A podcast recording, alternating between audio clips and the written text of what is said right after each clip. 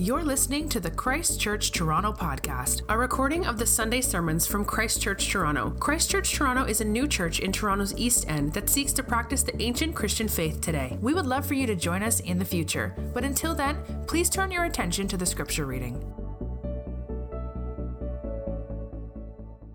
The scripture today is from Matthew chapter 3, verses 1 to 12. In those days, John the Baptist came preaching in the wilderness of Judea Repent, for the kingdom of heaven is at hand.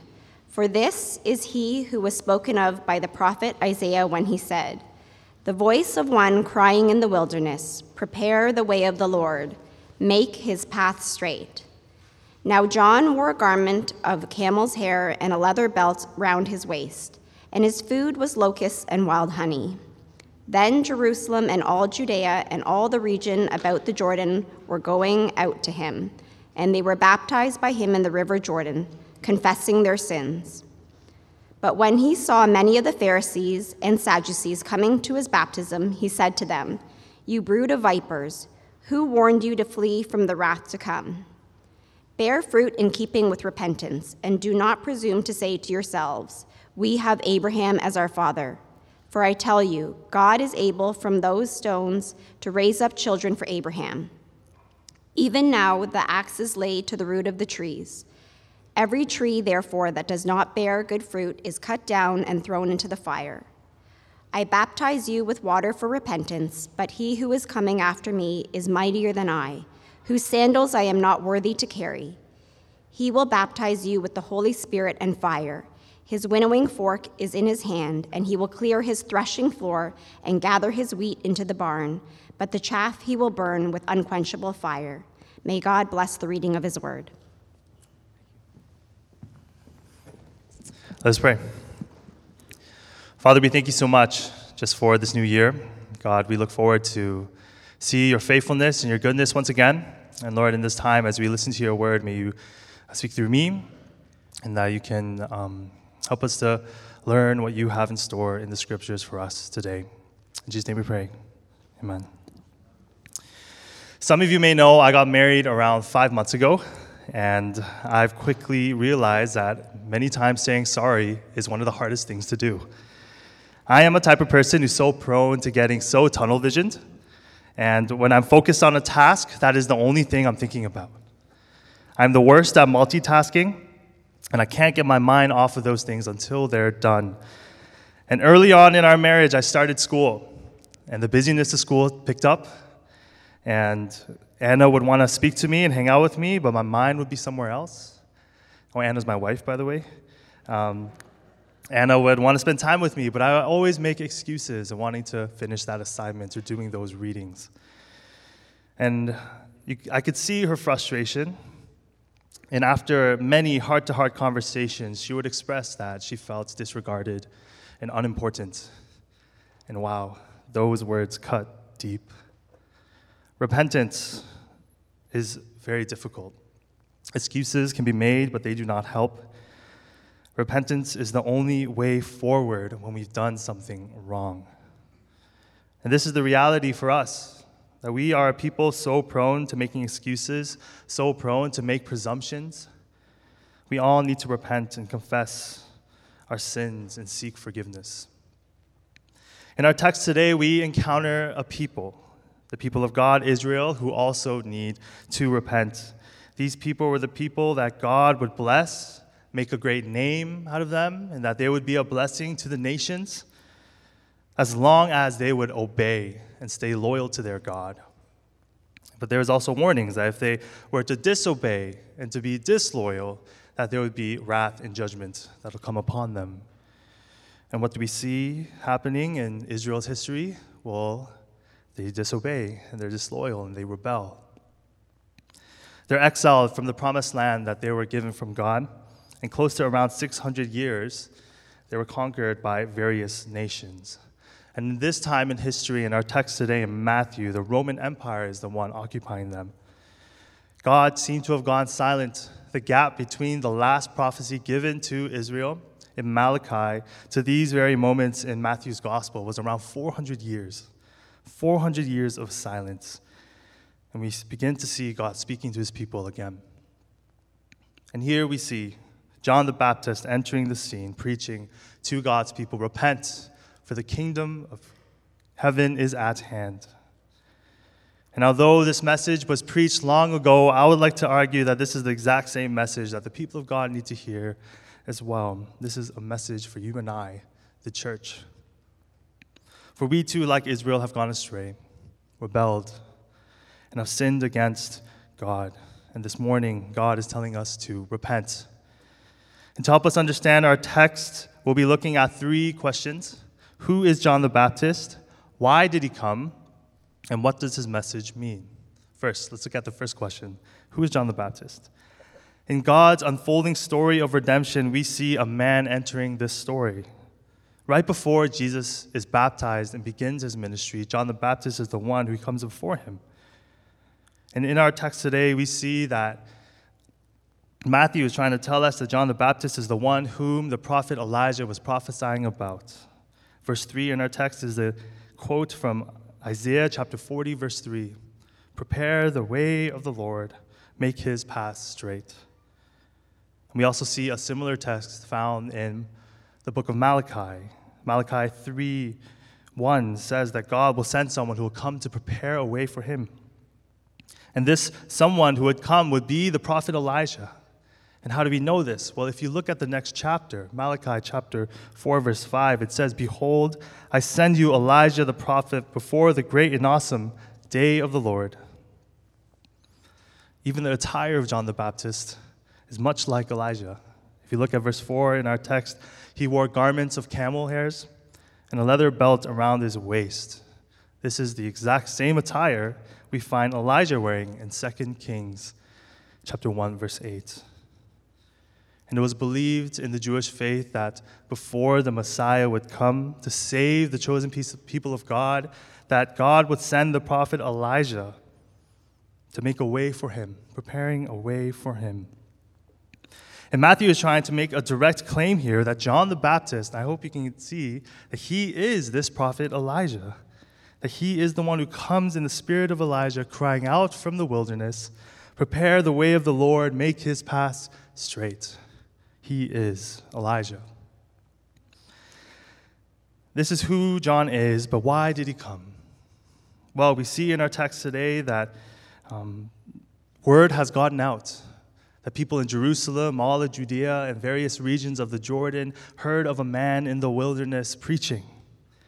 He seemed to have preached like Elijah. He sure did look like Elijah. When I was a kid, I got lost in a Toronto Zoo washroom, and little did I know that there was two entrances. I went through one. After finished the washroom, I forgot which way I came through. I exited, expecting to see my parents, but they weren't there. And you, you could imagine a kid who expects to see their parents and not seeing them, the panic and the fear that I felt, the tears running down my face. Mom, Dad, where are you?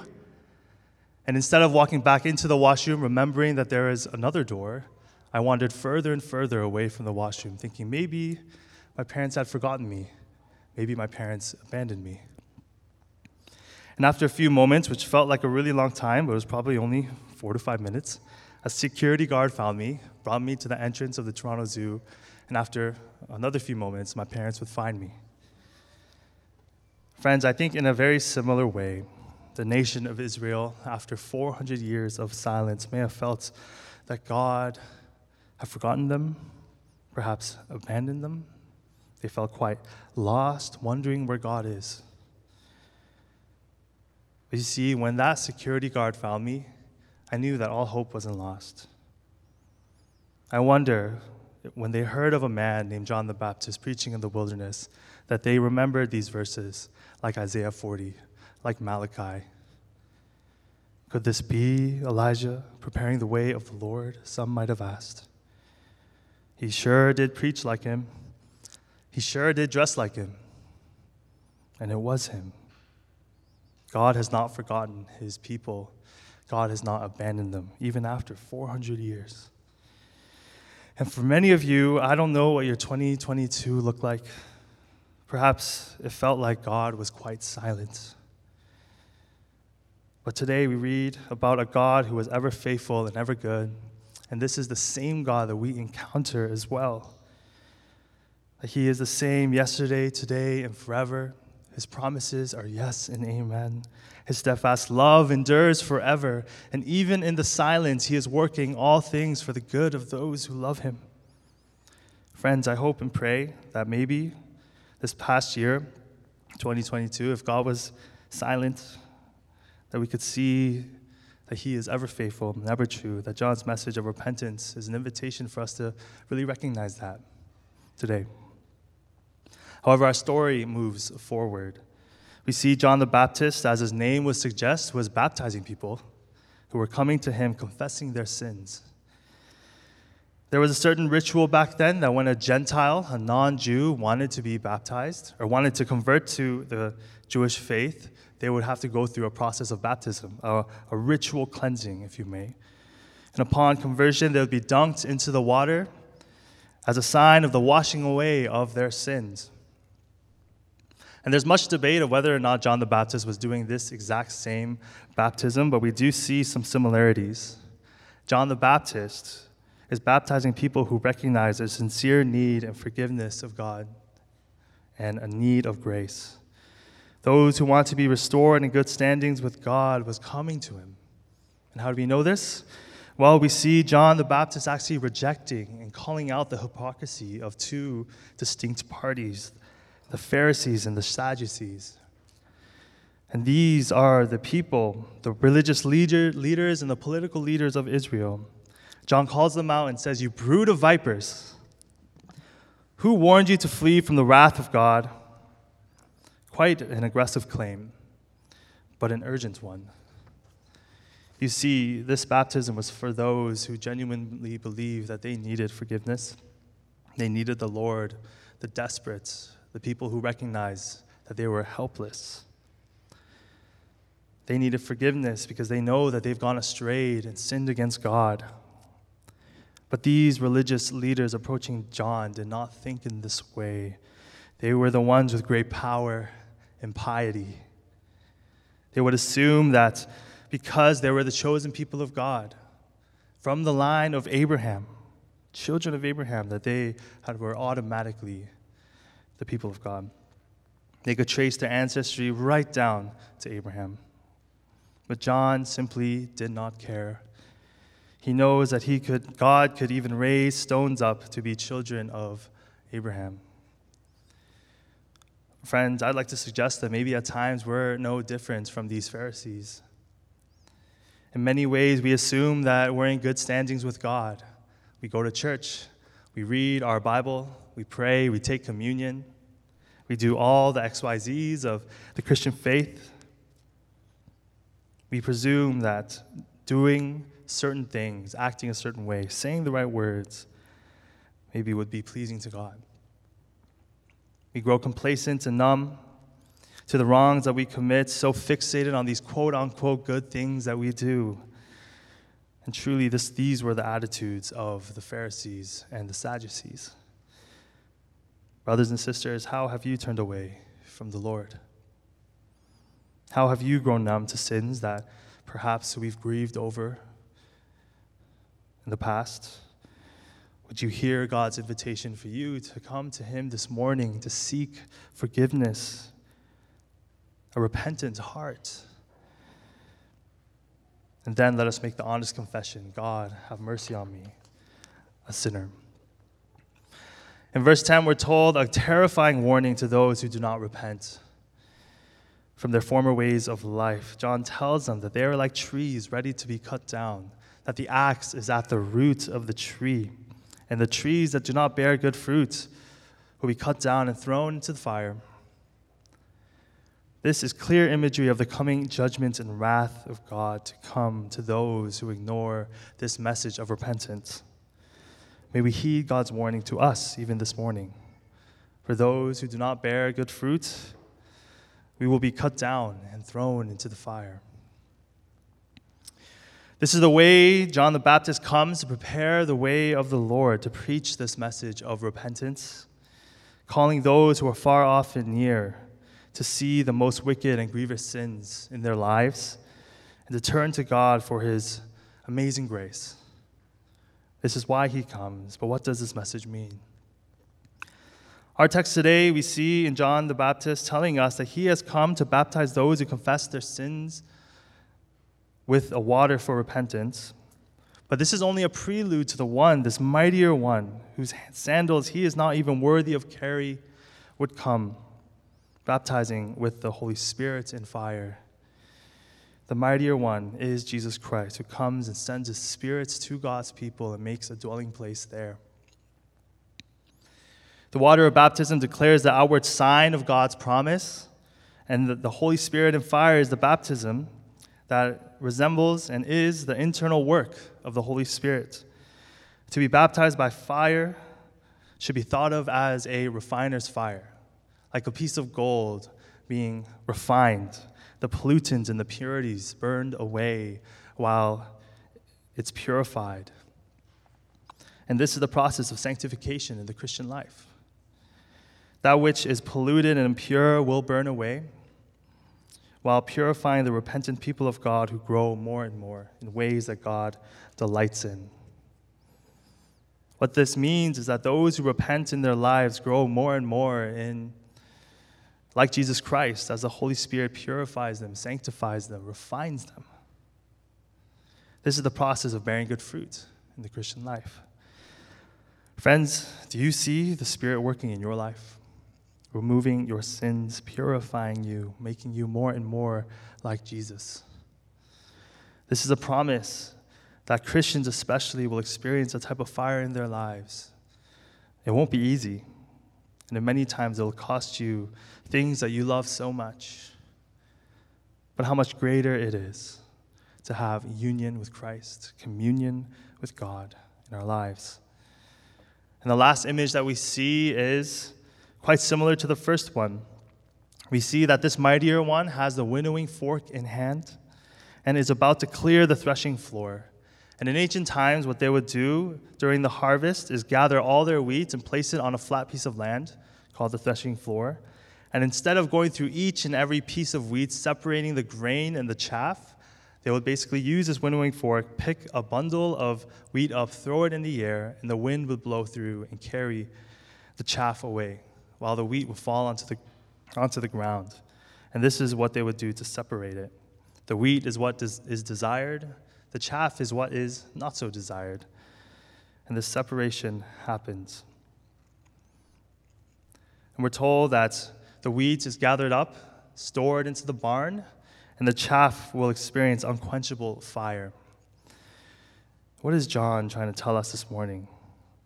Well, I think it might be tempting to think that the separation happens between the wheat and the chaff is a separation that happens between the world and the church.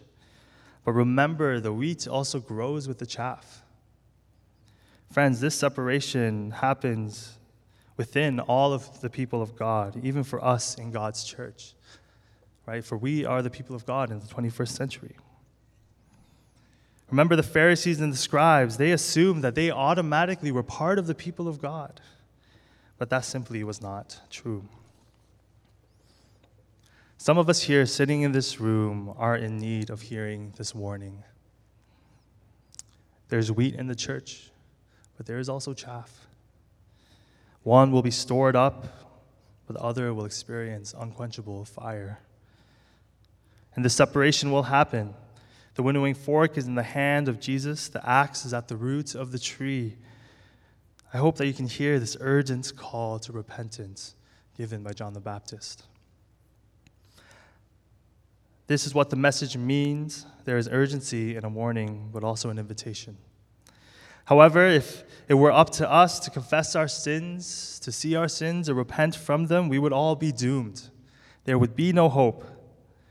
The good news is that John's message of repentance is not the end, but it is a prelude to the beautiful song that will come from the mightier one, Jesus Christ. For he comes to make a way for repentance. This baptism of the Holy Spirit and fire is one that is done by the Spirit of Christ in the believers' lives, giving them life and vitality, purifying them, cleansing them, and making a home in the believer. And here we see God establishing communion with Him through Christ. a fellowship that can never be broken. And only then do we see the fruit of repentance come about in the believers' lives. Only then will we be like wheat stored up into the barn. When Christ returns, those who repent, those who grieve their sins day after day, know that the Spirit is working in your life.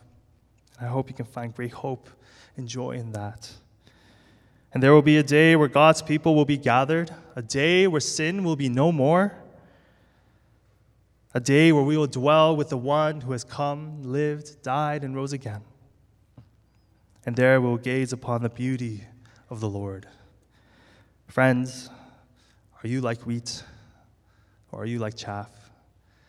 Do you see the fruit of repentance upon your life?